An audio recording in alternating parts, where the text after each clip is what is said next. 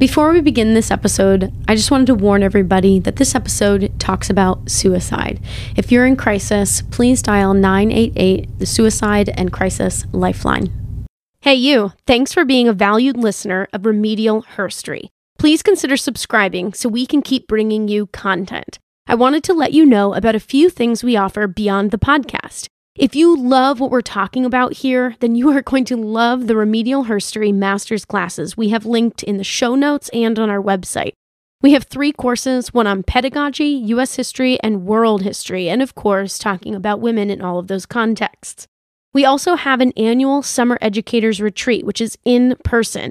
Details about that are on our website. Our website is also packed with learning materials, including articles for every era of US and world history that we built with a collaboration of over 20 historians.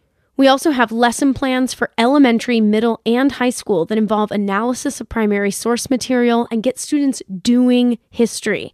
We also have a video series that goes along with that. All of this is only possible because of the generous contributions from our patrons.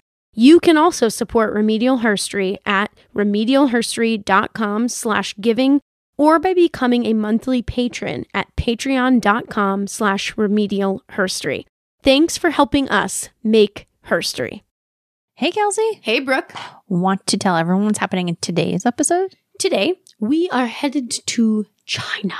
Oh, okay. We're going to learn about an average woman there. All right. Let's do it. Okay.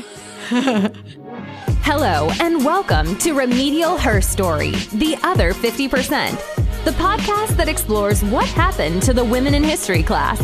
Now, here's your host, Kelsie Brooke Eckert, and her partner in crime, Brooke Neva Sullivan. Brooke, I'm so excited about this episode. Okay, here's why. There's a lot of hand gestures happening right now, people. No, oh, this is going to be awesome. And the reason I'm excited about it is if you go to our website and check out our lesson plans, we have a lot of lesson plans on elite women like Empress Lu, Empress. I don't know why you're using this accent. See, oh, am I doing an accent? I don't know. Empress Cixi. You know, like we have all these empresses that we talk about, and they're great and they're important. And yes, you should teach about them. But we don't have a lot about average women's lives in China. And during like, what time frame? So she takes place actually kind of similar to Empress Cixi, who's like there's like right around the turn of the century, like 1900 ish. Okay. And she lives through the end of imperial China. Mm-hmm. Okay. So mm-hmm. the the empire kind of declines because of um, European and American and Japanese imperialism in the region. There's hand gestures coming towards, towards China. China. Let's consider China small in this moment. Yeah, no, I mean they're they're being munched apart. And actually, if you look at like political cartoons of the period, they literally have China being. All I'm imagining is math munchers. yeah, so it, it really it ends it ends the empire and it ends the dynasty, and so. Um, Emperor Cixi is one of the last. I think she's second to last emperor of China. And then um, there's this like kind of warring period where there's all these different warlords, and this is paralleling like World War One, a little after World War One ish, okay. for people to like kind of orient in time. And then in World War II, there's sort of this conflict between the nationalists who have power and they're trying to establish like a strong China, mm-hmm. but then the communists are out in the rural areas who are getting like obliterated by the Japanese during that period. And because the communists are actually protecting the people, um, from the Japan or trying to protect the people yeah. from the Japanese, the people actually favor the communists. And so Mao Zedong and the communists sort of rise out of that. And um, that brings us into modern China, you know, this cultural revolution and all those sorts of things. Okay. But so, we have a first-hand account from so we have an account about the life of this woman. It's really, really short. And I'm like really excited for everybody to learn about her because her life spans these three things and she, th- these three periods. And it's just, it's so, you know, it's such an average woman's experience. And yet, through her story, you can see just how much China has changed. And I think that is like really, really powerful. Yeah. It's a great thing to bring into your classroom to show the narrative, too. Yeah. So I'm going to let our guest introduce herself. My name is Melissa Inouye, and I'm a historian of Chinese history at the University of Auckland. And, but you're not in Auckland. I am currently in Salt Lake City, Utah. Uh, okay. Uh, it's a long, complicated story, but um, I still am a professor of Chinese history at the University of Auckland. I also, um, yeah, it's like it's a seriously long, complicated story.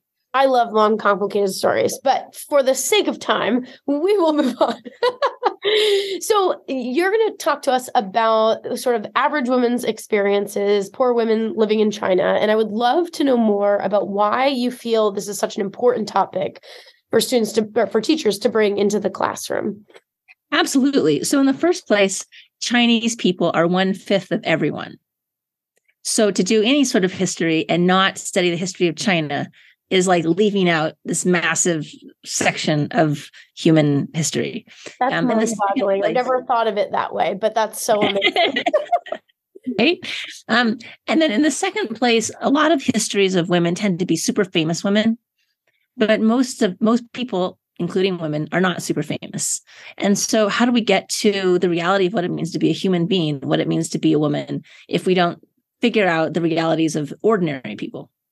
That's amazing. I feel like the lessons we have so far on Chinese history on available to people sort of fall into that trap of, like you said, super famous, um, very elite women so I'm very excited to learn more from you about this. Well, a lot of it is based is due to the bias in the sources, right? Because it's the famous people who get recorded. It's the elite people who have learned enough to be able to be educated to write things. So the women we know most about in Chinese history, like let's say in imperial Chinese history, are people from very famous literary families who um kind of in a form of conspicuous consumption were given educations Mm. Um, so it was a way that, that they could show off, like, look how rich we are. We can even educate our women.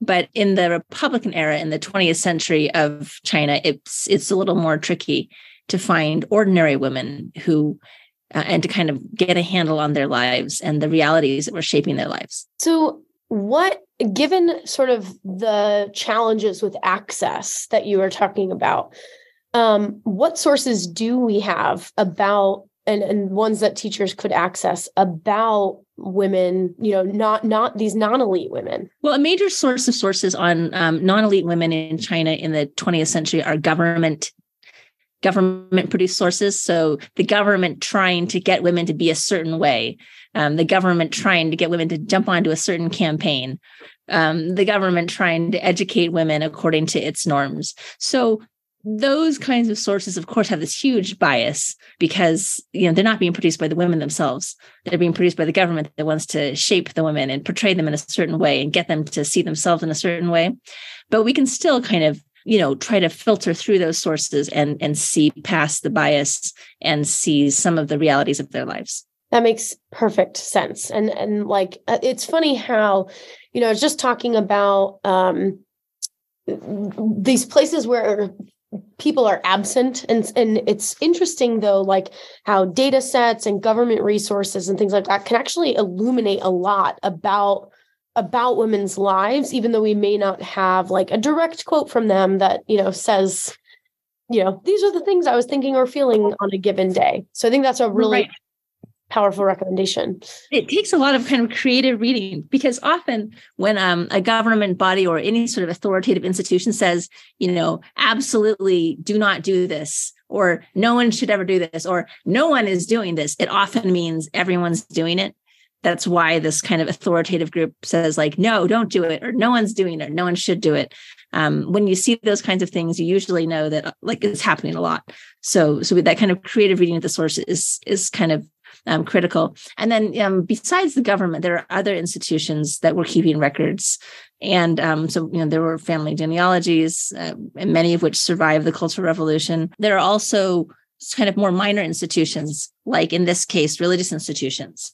So um, it's because this person that uh, we'll talk about today, um, Deaconess Yang Zhen Dao, was a member of the True Jesus Church that we know about her because they did have their own institutional memory, they did have their own records, and they had their own reasons for publishing her story. And so, because of that, we have um, her story. Well, can we use this as a launch pad and jump right into her story? Yeah. So um it's actually really, really basic. Can I just like read it to you? Sure. Or, because it's really short.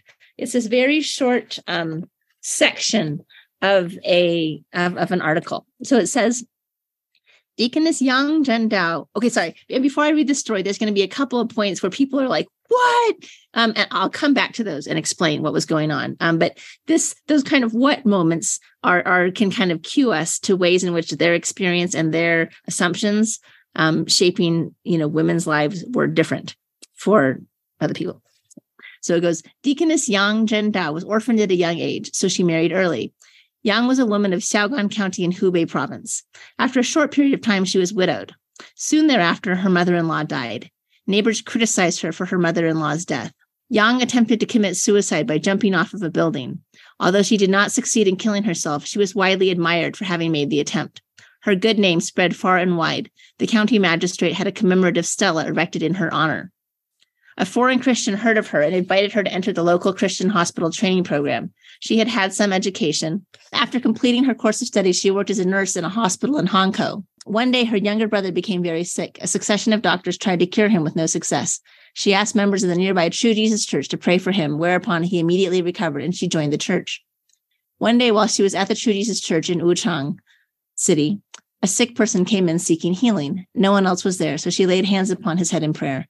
The sick person cried out, When you put your hands on my head, why was it like fire? How is it that my whole body burned? This person immediately recovered. After this event, Yang changed her name to True Way, Zhen Dao. She decided to give up the work of using medicine to heal people and to concentrate on the work of praying, preaching, and healing through the Holy Spirit. She worked in Wuhan for eight years, then went to Shanxi to plant new congregations of the True Jesus Church. The church was her family, and the word of God was her work. Around the age of 50, she took ill and died and was mourned by all who had known her. So that's all that we know about her life from this very short, kind of cryptic entry in a uh, kind of commemorative volume of the church, the True Jesus Church. Um, there are a couple of moments in there when people might have been surprised. So, for example, why was she widely praised for trying to commit suicide after her mother in law died? Um, this is because uh, in Chinese culture, um, a woman's, a wife's kind of primary duty is to serve her mother in law. And um, so when her mother in law died, oh, well, first her husband died, and then her mother in law died. So from that point of view, um, in a kind of pretty draconian way, um, once your husband has died and your mother in law has died, there's kind of, I'm putting this in huge air quotes, no point for you to be alive. Close air quotes, because um, that was supposed to be, you know, in the kind of traditional ideology, that was the point of being a woman was to serve your husband and to serve your mother-in-law. So um, when she tried to commit suicide, this kind of fit into this existing paradigm, a role for widows to be like, well, my husband is dead, and, or my mother-in-law is, you know, is no longer um, there for me to serve. So there's no point. I'm just going to end my life. Um, and so she was praised for adhering to that kind of um, gendered ideology that put, um, you know, men and the man's mother at the center of a woman's existence. So hard. Like my heart sort of like breaks and yet i like i've seen stuff like that across sources and not just in chinese history but you know in india and indonesia and all over. So um that's that's really tricky. Right. So the first part of that story that that first part kind of captures one kind of life that she led. Um in my book, the title of the, of the story of this chapter is "The Three Lives of Deaconess Yang." Um, so that was kind of like her first life in this kind of traditional Chinese paradigm, um, heavily influenced by Confucian ideologies and roles. And then the second phase of her life, she became this new person. She became a nurse, you know, a professional, um, an urban professional in a very large city in China, who had a career, who had a salary, who was part of this kind of rising, um, like a middle class, you know, like a a class of people who who went to movies or had disposable income and so it, shows this kind of um, rising urbanism in China, and and it plugs into this ongoing discourse of the new woman in the 1920s and 1930s. So um, this was also the age of film. So there, in the 1920s and 1930s, there, be, there came to be all sorts of films in China, especially in Shanghai, which is the center of the film industry, depicting these new women, um, you know, who cut their hair short and walked around in uh, tight dresses and went out with their friends, uh, you know, on weekends. And totally different roles, t- a total break from this kind of Confucian tradition that had shaped the first part of Yang Zhen Dao's life. And so um, that was like the second part of her life. And then the really crazy thing is um, she has a third life as um, as a preacher and a kind of charismatic healer within this church. And she, she walks away from the paradigm of the new woman and from the kind of scientific modern framework of a trained nurse in a hospital. And she becomes this faith healer. And um, i love person- this name that she gets. True way. Like that's so right. cool. She names herself right? yeah. Which is part of her own self authorship as well. Um, and, and when she names herself is when she enters the third phase of her life where she's kind of walked away from the Confucian paradigm. She's walked away from the kind of modern Western influenced paradigm. Uh, and and now she's in this new new place uh, with this kind of upstart independent Christian group uh, that has also walked away from the Western Christian paradigm. And and so um, in many ways she's just kind of breaking this new path, but but doing what she wants to do and, and kind of choosing her own vocation. That's such an amazing story. And so you feel like this is sort of exemplifies I, I can see how this might exemplify like major shifts for lots of chinese women across these sort of like three eras. And do you like do you agree that it's pretty generalizable to the female experience? Well i mean obviously most people did not become charismatic preachers and um, yeah. but but what i love about her story is how it shows the different roles and kind of frameworks and opportunity pathways that were kind of opening and closing to women during this time, depending on where you were and who you were in, in touch with. So, for example, the thing that kind of broke her out of that traditional mold where she was expected to just kill herself because she had no husband and no mother-in-law anymore was that she con- she was in contact with this foreign missionary organization, this kind of international presence within China. Um, why were the missionaries in China at this time? Why were the missionaries in this treaty port in China in in the Wuhan area? Um, well, it's because they had won a number of concessions from the Chinese government through, you know, imperialistic pressures. And, and so her story intersects with these major geopolitical shifts as well. And because of the influence of the European powers in China, um, they secured protections for foreign missionaries for Christianity. And because of that, there, there was this foreign Christian who was able to kind of connect her to a very powerful local Christian institution, which was the hospital, um, which existed throughout most major Chinese cities. It's just an example of how, you know, China at this time was a place with a lot of international influences. And China at this time was a, a country that wasn't able to kind of maintain its own sovereignty and strict control over its own territory. Um, this treaty port area, Wuhan, um, within this within the city because of concessions won by the foreigners. Foreigners had um, extra legal protections like they didn't they weren't subject to chinese laws. They were subject to their own country's laws. So they were kind of immune to you know the very law of the land. So they had all these crazy um, privileges and, and they were quite wealthy and so on. So so anyone like for example who's teaching about the age of imperialism and how um, the foreign powers were trying to carve up china you know could could see deaconess Young, uh, Yang Zhen Dao as a kind of person who was witness to that and whose life was was shaped by those seemingly large and impersonal geopolitical forces. It actually had a direct impact on her life. What sort of sources do you feel people should be looking at to work with to better understand this? I mean, it sounds like what you read is sort of the only thing that we have about her life that we can that we can work with. And is there are there other women's stories that could be used to corroborate this as like a normal thing for the period or any any one of these eras that she enters into well in the secondary literature there are studies of you know medical women so nurses who worked for charity organizations or the red cross or um, there's a whole secondary literature on that. There's a secondary literature especially in the film uh, overlapping with film studies on the the new woman. There's an actual movie called the new woman um, which kind of helped this this film called the new woman helped popularize you know this this terminology.